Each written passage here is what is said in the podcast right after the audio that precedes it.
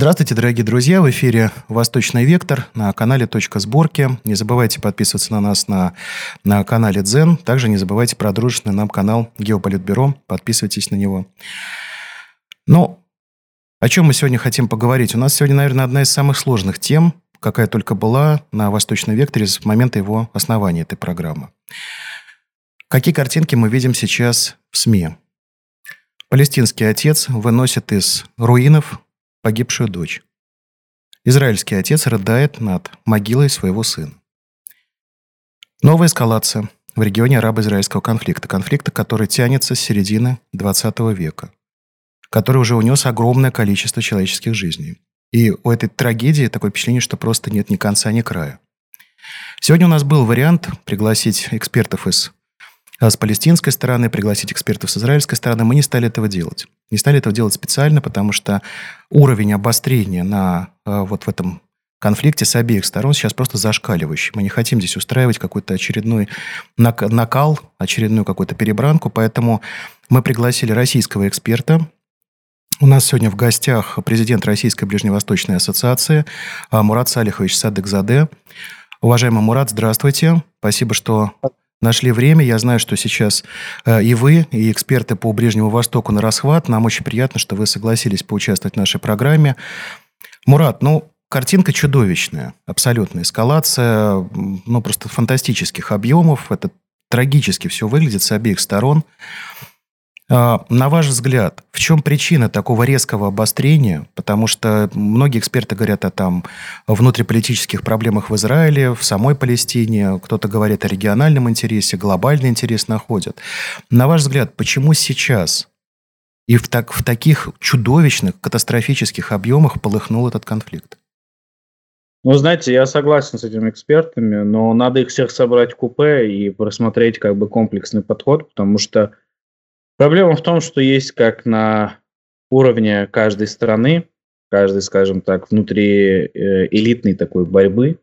С другой стороны, есть проблемы, связанные с региональными игроками, да, взаимоотношения тех же самых региональных игроков в лице Ирана, Катара, Саудовской Аравии, Эмират, э, Ира, э, того же самого Израиля, Турции. Это тоже есть как бы определенный момент. Ну и глобальный фактор. Глобальный фактор – это то, что идет война за новый формирующийся миропорядок. И мы как раз-таки западными странами, Россия находится по другую сторону. Страны Востока сейчас во многом находятся по другую сторону. И давайте мы просто с вами обратим внимание, может, вы, конечно, со мной не согласны, но вот я вижу определенный разлом по линии этого ближневосточного конфликта по всему миру, когда с одной стороны а у нас западный мир начинает поддерживать, э, скажем так, Израиль, который всегда считался такой э, союзником и самым главным среди равных союзников Запада и Вашингтона в регионе. С другой стороны, мы видим Восток, палестинцев, которые, скажем так, что среди российской общественности а в российском масс-медиа, да, там различных других странах, в Китае том же самом, по советскому пространству активно поддерживается палестинская сторона. То есть вот оно, опять очередное разделение на такой а, глобальный север, глобальный юг, или давайте назовем это запад-восток. И получается, что не только Россия теперь является военным острием всего вот этого мирового большинства, которое будет отстаивать, отстаивает позиции, скажем так, нового формирующегося миропорядка, чтобы был более справедливый мир, в котором учитывались интересы всех игроков. Не было такого, что были двойные стандарты, не было такого, что правила написаны для одних, а другие могут их менять и делать так, как хотят, чтобы не было гегемонии односторонней. И вот израильский, палестино-израильский конфликт, я его, конечно, предпочитаю больше называть ближневосточным конфликтом, потому что он не просто так так назван, в нем сосредоточены все основные такие разломные моменты, элементы всего ближневосточного региона. И вот весь этот клубок противоречий, они по сегодняшний день уже 75 лет не утихают и не будут утихать, пока действительно стороны вообще все заинтересованы в этом, не сядут за стол переговоров. Поэтому да, все три уровня проблем, они есть, были, и можно даже привести определенное объяснение, почему все так произошло и почему вот, вот эти именно даты выбрались. А, во-первых, ее очень часто сравнивают с войной сейчас 73 года, война судного дня.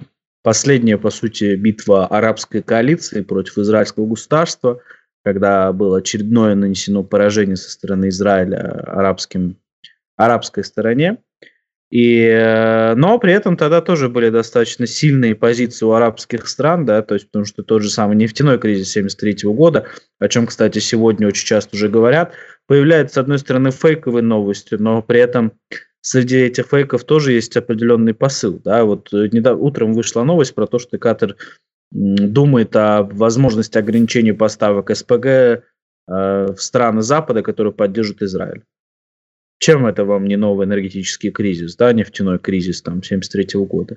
Тогда вот арабские монархии, большинство арабских стран, именно нефтяных производителей нефти, они ограничили поставки энергоносителей в западные страны.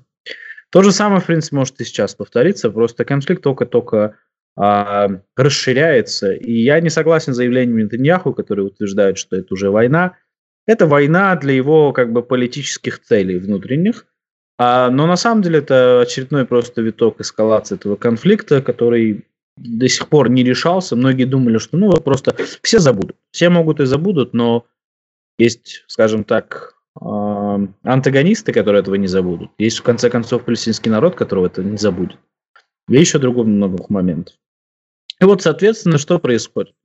А, с января месяца каждую субботу у нас э, в Израиле проходят антиправительственные митинги. Из-за внутренней реформы, судебной реформы, согласно которому будут ограничены влияние судебных инстанций, то есть э, Конституционного Верховного Суда – на, точнее, Верховного суда на влияние э, при выработке и принятии законопроектов. В Израиле до сих пор существует такая система, что если, допустим, какой-нибудь законопроект будет принят коалиционным там большинством, то на следующий день его, если это не понравится, и если как бы Верховный суд сочтет это ну, неприемлемым, не нужно, он может его отменить.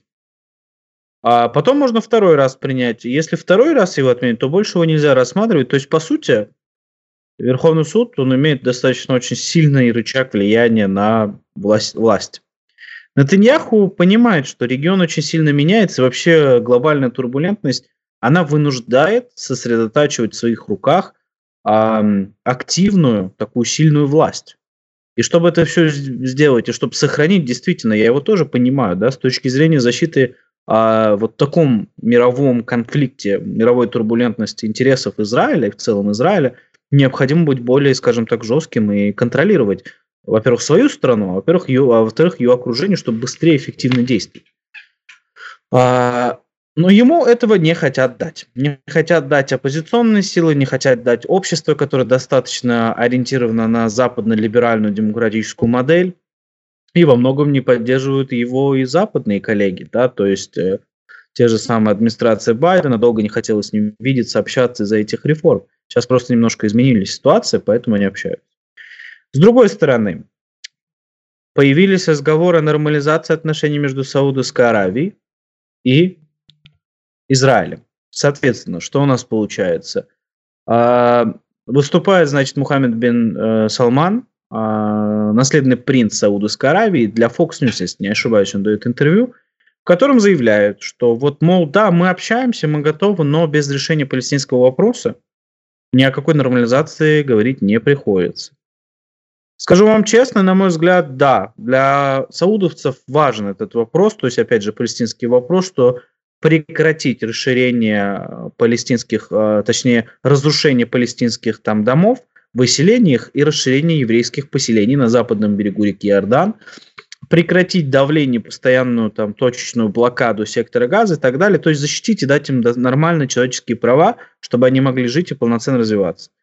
А, и возможно, что Хамас тот же самый, да, и давайте уточним один момент, что то, что сейчас происходит, вот эти активные боевые действия, это ведет не сам Хамас, да, не Политбюро, а его, скажем так, воен, военизированное крыло, так называемые бригады Эйзаддина Аль-Кассам. А, они как раз-таки ведут достаточно жесткую позицию и всегда вели ее.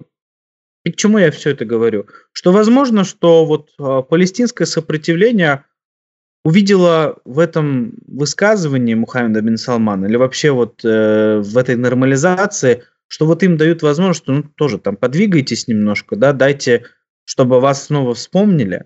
Опять же, это трактуются различные мнения. То, что я вам говорю сейчас, определенные нарративы, которые сейчас среди арабской улицы, арабского экспертного сообщества, вообще ближневосточного общества. С другой стороны, они могли испугаться того, что вот смотрите, если и Саудовская Аравия пойдет на нормализацию, то нам, по сути, ну все. Палестинская книга и вот мечта о создании палестинского государства, она утеряна навсегда. Потому что Саудовская Аравия – это хранитель двух святынь, это самая важная и лидирующая арабская страна в мире – и она и в регионе достаточно очень влиятельна. если они уже закрывают на это глаза, то значит ситуация плохая. С другой стороны, опять же, та же самая нормализация была не в интересу многим другим участникам в регионе, да, тому же самому Ирану.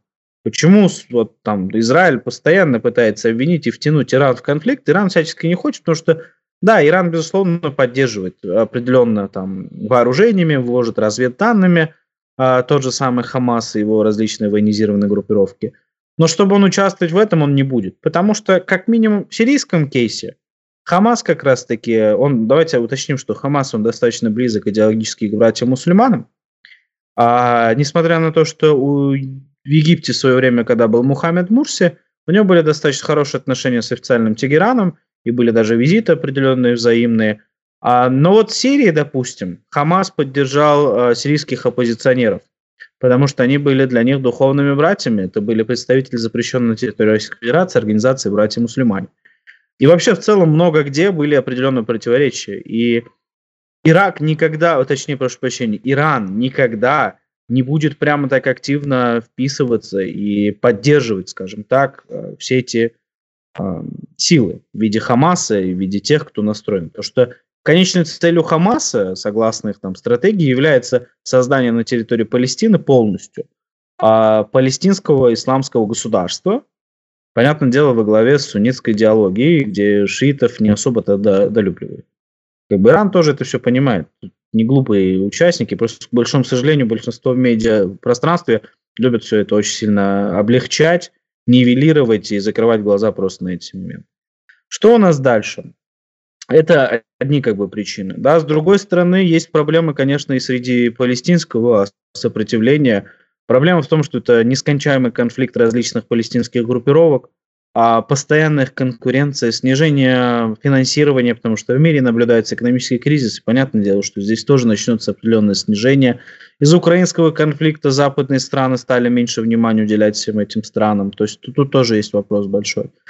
Потом, а, на региональном уровне я объяснил частично, да, это определенное столкновение между там, Ираном и Израилем, потому что, на мой взгляд, Иран сейчас находится на очень близкой, скажем так, дистанции к тому, чтобы создать ядерное оружие. И предлагаю никому не удивляться, если через там, 3-5 месяцев будет заявлено, что Иран оно есть. Потому что только это позволит сохранить паритет, к большому сожалению. Но это запустит, с другой стороны, цепную реакцию, когда и Саудовская Аравия, и Турция, и ряд других государств захотят обладать тоже ядерным оружием. Все будут это оправдывать с точки зрения ядерного как бы, паритета, ядерного сдерживания. Но, к сожалению, в какой-то момент мы пропустили это все. И те ядерные державы, которые долго-долго мучились и думали о том, как организовать ядерное нераспространение, те же самые Соединенные Штаты Америки сами во многом спровоцировали то, что мы сегодня имеем. И к чему я это веду? Что Израиль это все понимает. Израиль понимает, что сейчас э, есть определенный нарратив администрации Байдена относительно возвращения в ядерную сделку. А это самому Натаньяху тоже уже очень не хочется. Израилю не хочется, чтобы с Ирана снимали санкции. А ведь совсем недавно разморозили активы порядка 6 миллиардов евро, если не ошибаюсь, которые были заморожены в э, там, иранские финансы южнокорейских банках. Их передали уже катарские банки, они используются уже иранскими властями там, по тому, как, ну, по соглашениям, там, на гуманитарные какие-то нужды, на медикаменты и так далее. С другой стороны, это обмен заложниками, не заложниками, заключенными, да, который тоже произошел, по сути, достаточно выгодный для Ирана. Соответственно, все эти моменты, они привели к тому, к чему привели. И с этой точки зрения э, можно наблюдать вот этот региональный слом, что для Израиля очень важно как-то ослабить Иран. А как он может ослабить Иран? Ослабить Иран он может надавить через его прокси.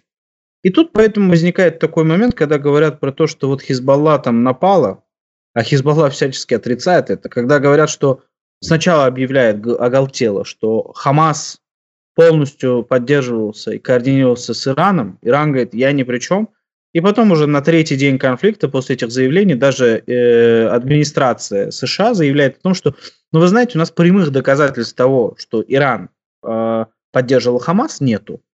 А это говорят везде, в европейских столицах. И мы к чему приходим? Хорошо, нету. А зачем вы хотите это втягивать?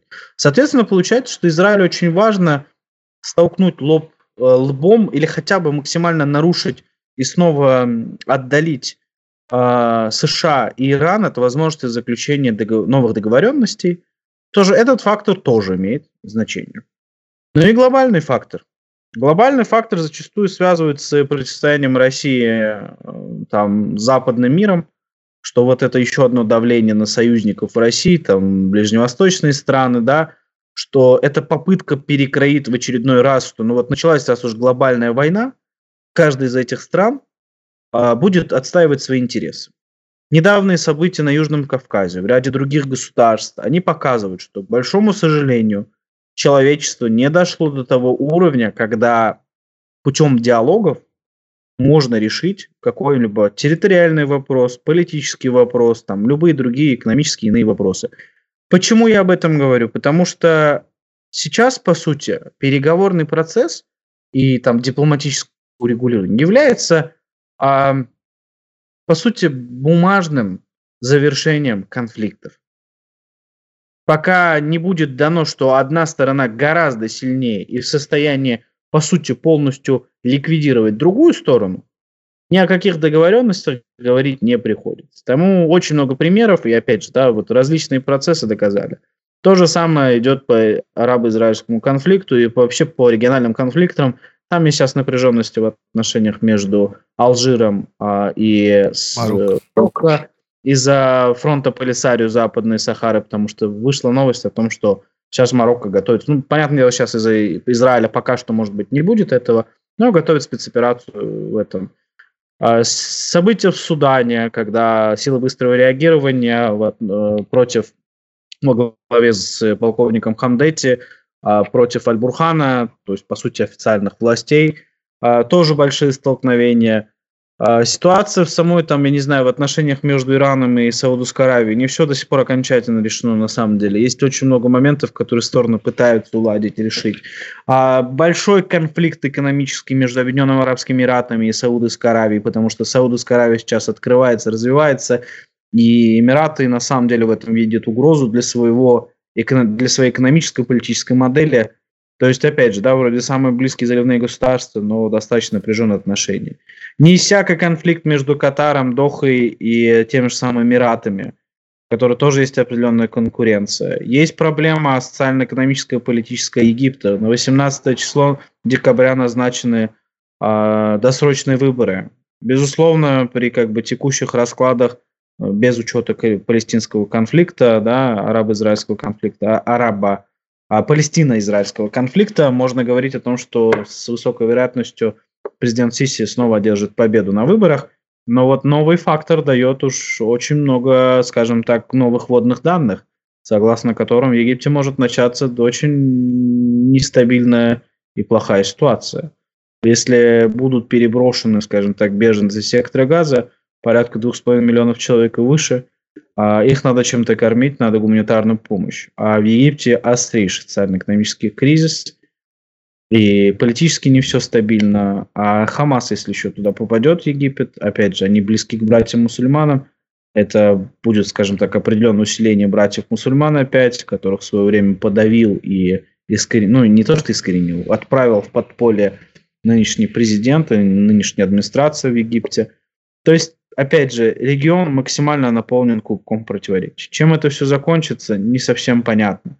Все с каждым днем вот эти заявления для решения каких-то семиминутных политических вопросов делаются такие заявления, которые открывают действительно врата ада и могут инициировать на основе ближневосточного конфликта начало глобального, а,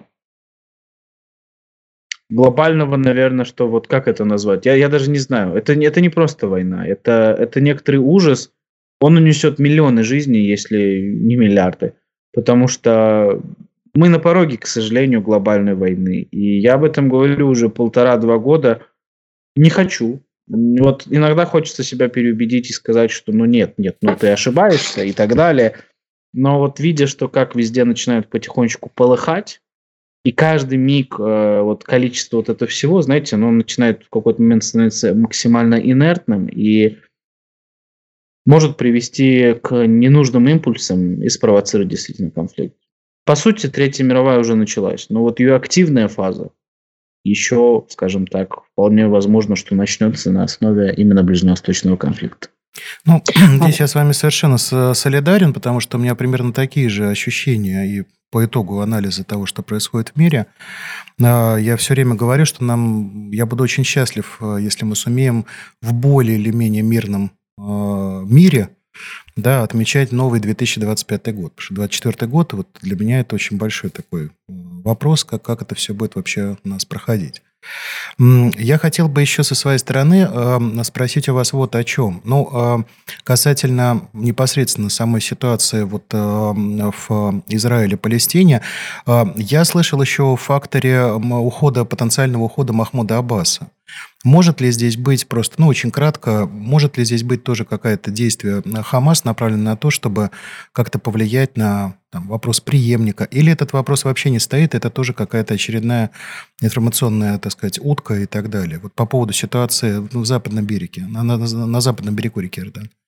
Ну, смотрите, а на самом деле всегда считалось традиционно, что Хамас – это сектор газа, а Фатх – это западный берег. Но проблема последних лет – неумение палестинской национальной автономии западного берега как-то противостоять и обеспечить защиту социально-экономических интересов населения привели к увеличению симпатий к таким организациям, как Исламский джихад и, Хам, и Хамас. А в Дженине. Дженин – это территория западного сектора. Прошлая операция, по-моему, если не ошибаюсь, 2021 года, она как раз-таки была там. Потом события в январе этого года тоже там точечные операции были против палестинских, скажем так, радикальных элементов со стороны Цахал, а именно в Джанине. Это западный берег. Среди населения растет недовольство. Если почитать сети, именно там среди там, в общении палестинском, да, там тоже самый представитель Западного берега пишет о том, что ну, у Хамаса хотя бы, да, не, не лучшее, как бы, но из двух зол, выбирая одно, безусловно, это Хамас. И эти же понимают, что, опять же, да, надо понимать одну вещь, что Хамас это не совсем даже сколько вот... Это не осязаемая структура, это идея. Это идея, а, они называют себя Харакятуль Каумия Исламия, то есть э, движение исламского сопротивления. Вот это исламское сопротивление чему? Сопротивление экспансии Израиля, э, давлению на, скажем так, э, палестинцев. И, соответственно, на мой взгляд, что сами палестинцы, именно вот, которые палестинская национальная автономия, ФАТХ, они боятся того, что в случае до сих пор же выборов нет, не просто так же. Они понимают, что если будут открыты выборы, ФАТХ не сможет выиграть, не сможет одержать победу на этих выборах. А относительно преемника, то тоже большой вопрос. Ну, кто пойдет? Кого выбрать компромиссной как бы фигурой? А, тоже не совсем понятно. Но не совсем даже не то, что это, а вот как реанимировать популярность Фатха, как провести какие-то реальные серьезные изменения. Коррупция процветает, увеличение какой-то помощи не ожидается. Вот, сейчас там, тем более долгое время в свете там украинского кризиса, да, когда, опять же, Западный был ориентирован на ситуацию, на борьбу с Россией, ну, что мы можем сказать? Тоже никаких интересов не было. А власть хотели оставить, как бы, ну, Махмуд Аббас хотел бы оставить свою власть в руках. Потому что, не дай бог, там после того, как он идет, начнутся расследования, могут найти ненужные вещи. Тоже достаточно не очень приятно для них вопросы. К большому сожалению, опять же, да, все они будут жить припеваючи, именно элита, а обычные люди будут достаточно страдать. С этой точки зрения, вот как бы так. Влияет ли это на текущие события? Частично да. Почему? Потому что, ну, по сути, опять же, я говорю, вот с кем говорить, да, даже допустим, да, Израиль решит сесть за стол переговоров. С кем говорить?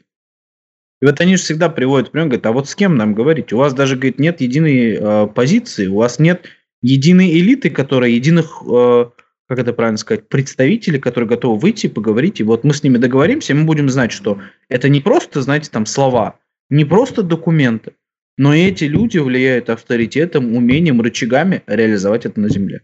И ведь они правы. То есть правы, в данном случае получается, что с палестинской стороны просто нет силы, которая может гарантировать те бумаги, под которыми будут стоять эти подписи. Я правильно понимаю? Ну вот, к сожалению, да. То есть вот Фатх, он не сможет это сделать. Он не сможет на земле это реализовать.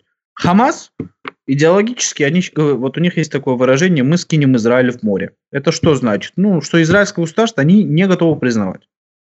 Безусловно, на них можно тоже какое-то там давление оказать, да, так далее. Но на текущем этапе они к этому не готовы. Нужен подготовительный процесс, нужны новые элиты, нужны новые прозрачные выборы для вот тех же самых автономий, а, в которых хотя бы к единой идее произойдут. Были различные попытки, скажем так, примирить Фатх и Хамас. И Россия в этом неоднократно принимала участие. А наш спецпредставитель президента Михаил Леонидович Богданов виделся с представителями Политбюро Хамаса и Фатха, а Лавров с ними виделся, общались на территории России. До этого, после этого, точнее, были встречи в Шарм-эль-Шейхе, в Тунисе. Много где что было, но, как мы видим, толку-то особо нету. Так что, к сожалению, да, вот это тоже проблемный момент есть, но говорить о том, что это из-за этого началась операция Хамас, нет, это не из-за этого. Понятно. А, я хотел бы еще один момент э, затронуть. Вы нарисовали очень такую полноценную картину того, что происходит в регионе по поводу деятельности региональных игроков. Я просто хотел у вас уточнить вот какой момент, на ваш взгляд. У нас состоялась встреча G20, проходила она в Индии, и там появилась идея вот этого нового транспортного коридора индоамериканского, который затрагивал как раз-таки и Саудовскую Аравию, и Иорданию, и э, Израиль. Ну, прежде всего, мне здесь интересно, конечно, Саудовская Аравия и Израиль. И буквально через там несколько недель у нас вот э, новая э, эскалация конфликта происходит. Здесь могло быть как-то вот влияние, или это просто совпадение, на которое можно не, особо обращать внимание?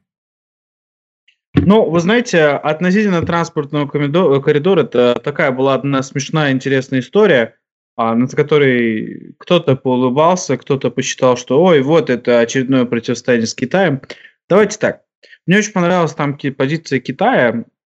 Позиция Саудовской Аравии это самая блестящая. А, во-первых, потому что изначальный проект предлагал обход Иордании и Израиля. Он не должен был туда. Его потом уже подключили благодаря определенным, скажем так, историям и работе, опять же, израильских лоббистов. Это раз. Во-вторых, даже если его реализовывать. Смотрите, Саудовская Аравия так и так пытается в рамках видения 2030 расширить транспортные коммуникации. Сейчас на Ближнем Востоке есть такая идея о единой арабской колыбели, о том, что, понимаете, то, что в Ираке происходит, в Йемене, Сирии и так далее, все потому, что когда-то арабская семья отвернулась от своих арабских сыновей.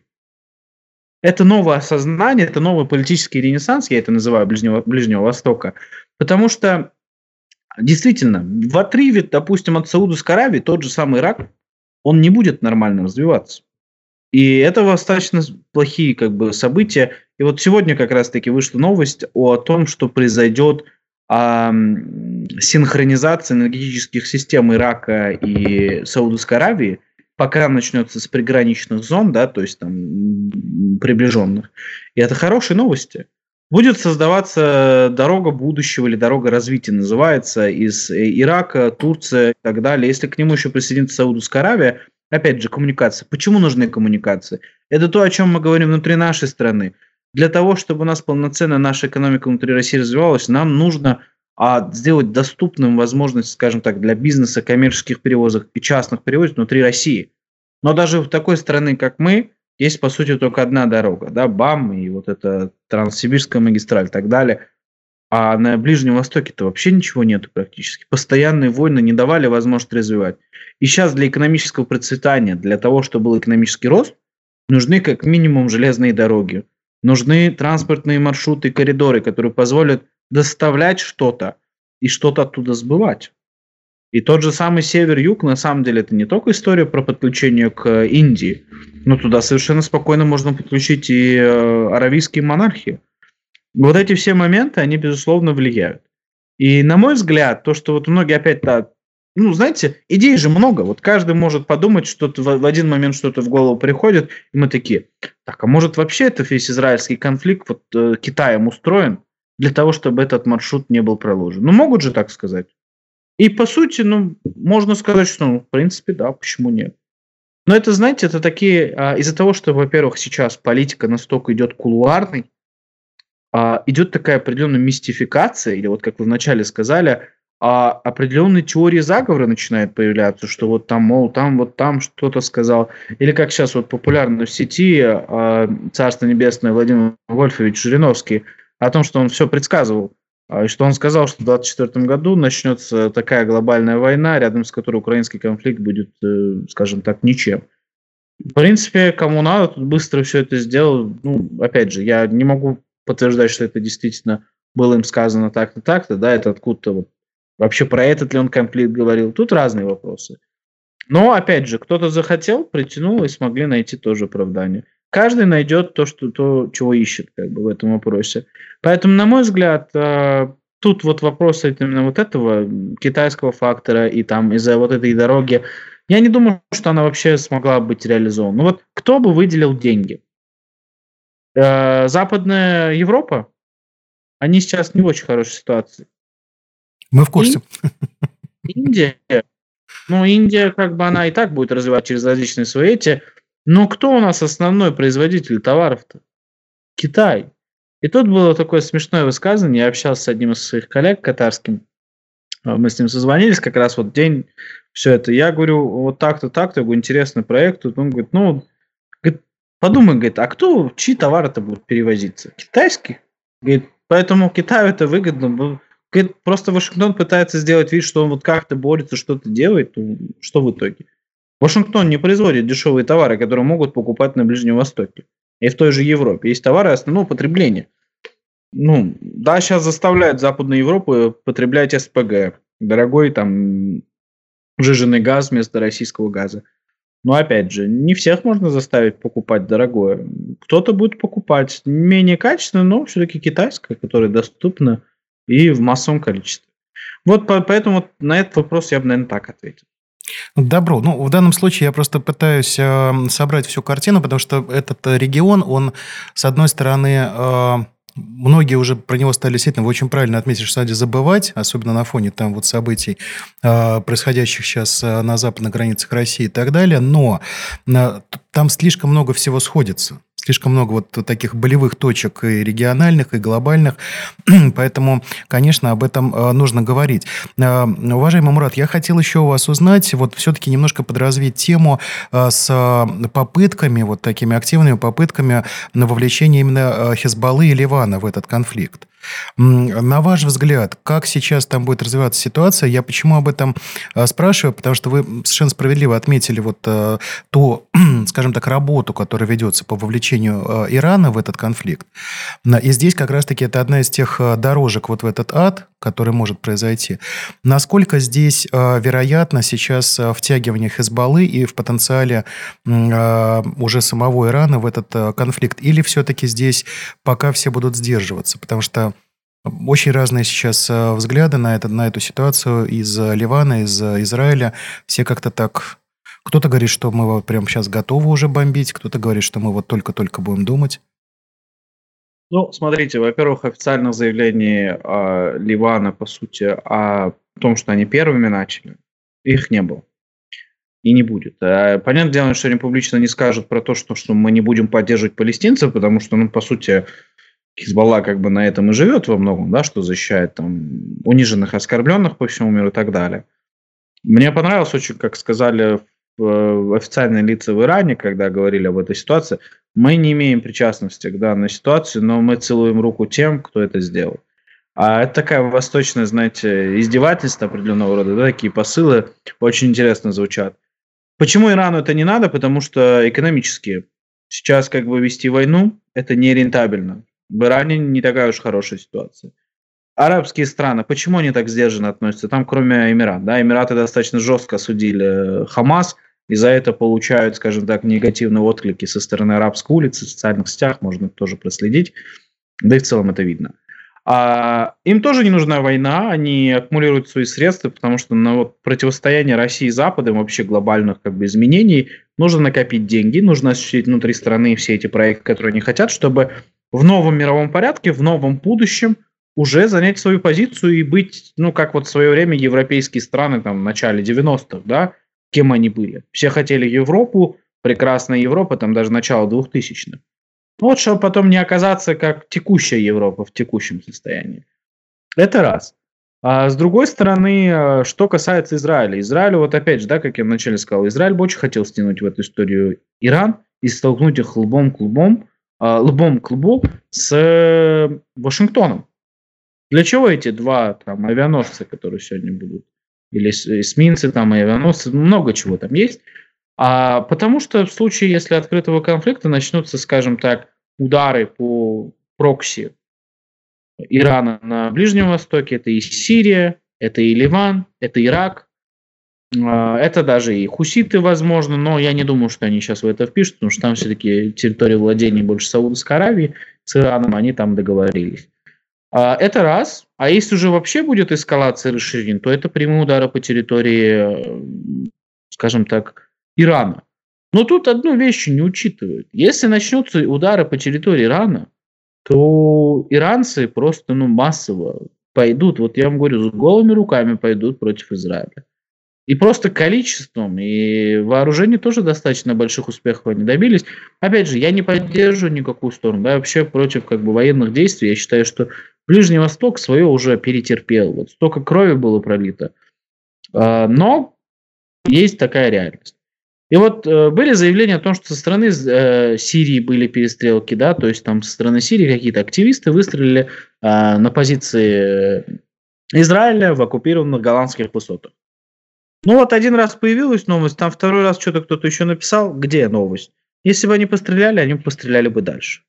А что делает сейчас Хизбалла? Она максимально сдержанно к этому относится. Там были какие-то прорывы исламского джихада, то есть палестинцев а, местных, вот как раз они таки пересекали границу. Но в ответ на это израильтяне ударили по Хизбалле. Неужели израильская разведка тут не смогла различить, кто что? Ну, не верю я в это. Ну, серьезно, люди, которые поймали Абдулла Джалана где-то в Африке в свое время, передали Турции, это была израильская разведка. А, ну, всегда были достаточно хорошие и позитивные отклики относительно того, что вот кто-то что-то может не знать, но знает его только Всевышний и Масад на земле. Во многом это так происходило. А тут, знаете ли, они не различают.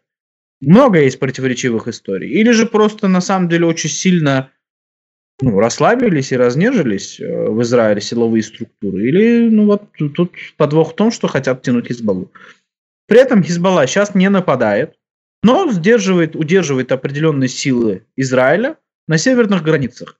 Тем самым на самом деле тоже содействую Хамасу и различным группировкам сектора газа, потому что Израиль не может их полностью перебросить. Израиль боится иорданской границы, потому что в Иордании живет 70% практически населения, даже граждан подданных, да, это монархия. Они этнические палестинцы. И вчерашние, там, э, не вчерашние, или позавчерашние, по-моему, 30 или 40 тысяч человек вышли только в Омане и в других городах, там еще больше – а это же говорит, это определенно, это, понимаете, вот там Билд недавно, сегодня или вчера заявлял о том, что вот против Израиля может быть открыто пять фронтов. Пять фронтов это что? Это сектор Газа, это западный берег реки Иордан, это север, с одной стороны, голландские высоты, да, оккупированные со стороны Израиля, может быть, нападение. С другой стороны, это Хизбалла, то есть э, там Ливан. И третье, э, пятое получается, это Иордания. Иордания и Синайский полуостров, на котором очень много скажем так, э, таких деструктивных элементов в виде террористов, с которыми египетская армия тоже борется, но борется, борется, там все равно кто-то находится. Что у нас там еще? А, значит, относительно Ливана. Внутри Ливана тоже, на самом деле, ситуация не очень хорошая. Начиная с 2019 года острейший финансово-экономический кризис, а политический кризис сейчас, вот Мишель Аон ушел в отставку, да, представитель маронитов, согласно национальному пакту, распределение есть там тоже на конфессиональное, нового выбрать не могут, потому что большие противоречия, и чем это все закончится, тоже большой вопрос. Многие говорили про то, что стране нужна такая война с таким внешним врагом, который может объединит и позволит уйти вот от этих старых порядков национального распределения. Потому что в целом Ливанская улица сейчас все больше и больше склонна к тому, что нам не нужна вот эта старая система разделения. Во-первых, она, кстати, была временной. Таевские соглашения по окончанию гражданской войны 75-89 года, а, они подразумевали, что пока будет переходный период, и вот там будет распределение по этноконфессиональным группам, премьер там получается у нас суннит, э, спикер парламента шиит и президент маронит, то есть христианин там католик. И что происходит? Время проходит, 2005 год, 2005, да, по-моему, убивают Рафика Харири, подрывают его машину. 2005-2007, по-моему, пятый год все-таки был, но точно дату помню, что это было 14 февраля. Подрывают, обвиняют сирийцев, до сих пор нет э, официального итогового решения, кто это сделал. Опять же, сирийский фактор очень достаточно сильный. В Ливане был в свое время, сейчас уже не настолько. И вот это все до сих пор продолжается. Вот этот кризис перерос еще и а, финансово-экономический в энергетический кризис. Никто ничего не может сделать, никто денег не дает, власти коррумпированы, население недовольно. Хизбалла тоже на самом деле немножко не совсем а, в тех уже позициях, в которых она была после Второй Ливанской войны с Израилем, да, война теней, которая называется. И, в принципе, для них тоже было бы выгодно, да, там какая-то маленькая вот такая война, желательно успешная, чтобы там опять консолидировать общество.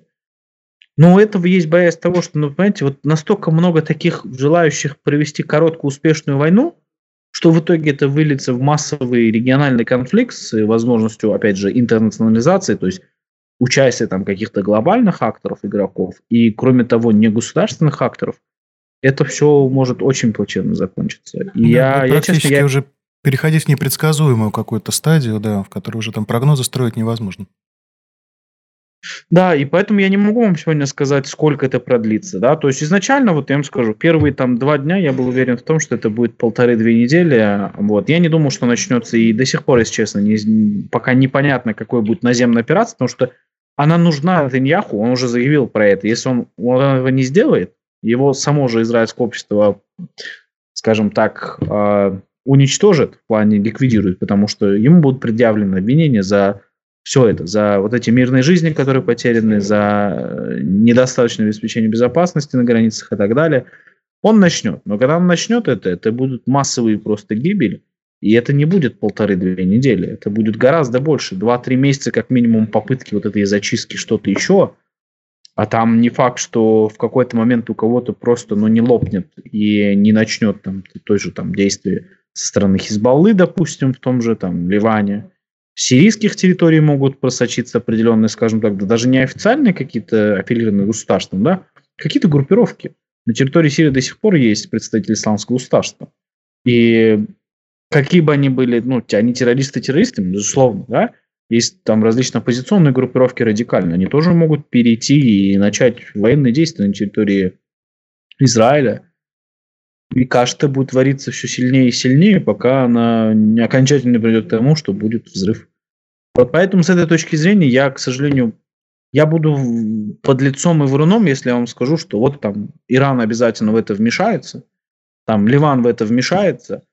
Я знаю одно, что никто бы не хотел полноценной войны. Да, каждый хочет навредить друг другу, но ввязываться в этот конфликт сейчас никто не готов.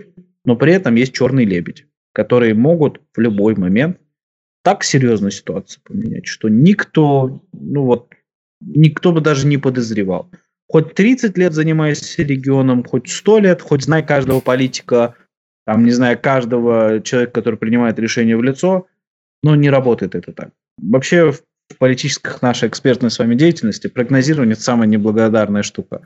Вот. Не всегда уж получается попасть, а тот, кто это пытается помышлять этим, это скорее такие манипуляции. А, смотрите, вы э, сейчас действительно нарисовали объективную очень картину, и она очень такая трагичная. Но а, я хотел со своей стороны спросить о, о позиции еще одного государства, которое, как мне кажется, заняв очень четкую, взвешенную позицию – предлагает выход из сложившейся ситуации. Потому что вы рассказали о Хамасе, мы сбросим там Израиль в море. Есть заявление со стороны там, министра обороны Израиля. А, я не знаю, так сказать, можно ли его вообще как-то верифицировать, потому что это практически речь, извините меня, там Гитлера в 1941 году. Все друг друга ненавидят, но есть позиция еще одной страны, называется она Российская Федерация. это предложение вернуться к тем документам, которые были в свое время сделаны еще при, э, так сказать, нормально функционировавшем ООН, о двух государствах. На ваш взгляд, вот э, эту позицию, я понимаю, что сейчас там безумие творится в регионе, все сошли с ума и радостно бегут там убивать друг друга. Через какое-то время, естественно, немножко начнут, э, я надеюсь, я надеюсь, остывать. С прогнозами вы здесь абсолютно правы, это всегда минное поле для любого эксперта. Готовы ли будут стороны вот к этому российскому варианту прийти и как-то попытаться все-таки хоть когда-то на этой святой земле наконец-то заключить мир? Знаете, Руслан, а вопрос реально очень важный, и позиция России она сдержанная и взвешенная. Россия была участником ближневосточного регулирования, так называемый ближневосточный квартет. А, и на самом деле наш вклад, он всегда был более конструктивный, чем у всех остальных. Каждый там пытался как-то что-то сделать ради своих каких-то целей. Иногда были более произраильские позиции, да. Мы пытались быть равноудаленными от всех сторон.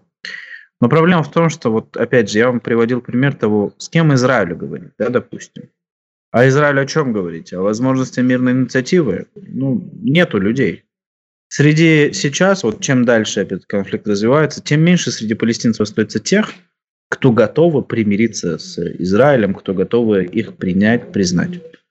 Чем дальше идет национализация на Ближнем Востоке и вообще в Израиле, тем меньше политических сил, которые готовы с арабами договариваться, да еще и возвращаться к формуле от 1967 года, то есть тех границах.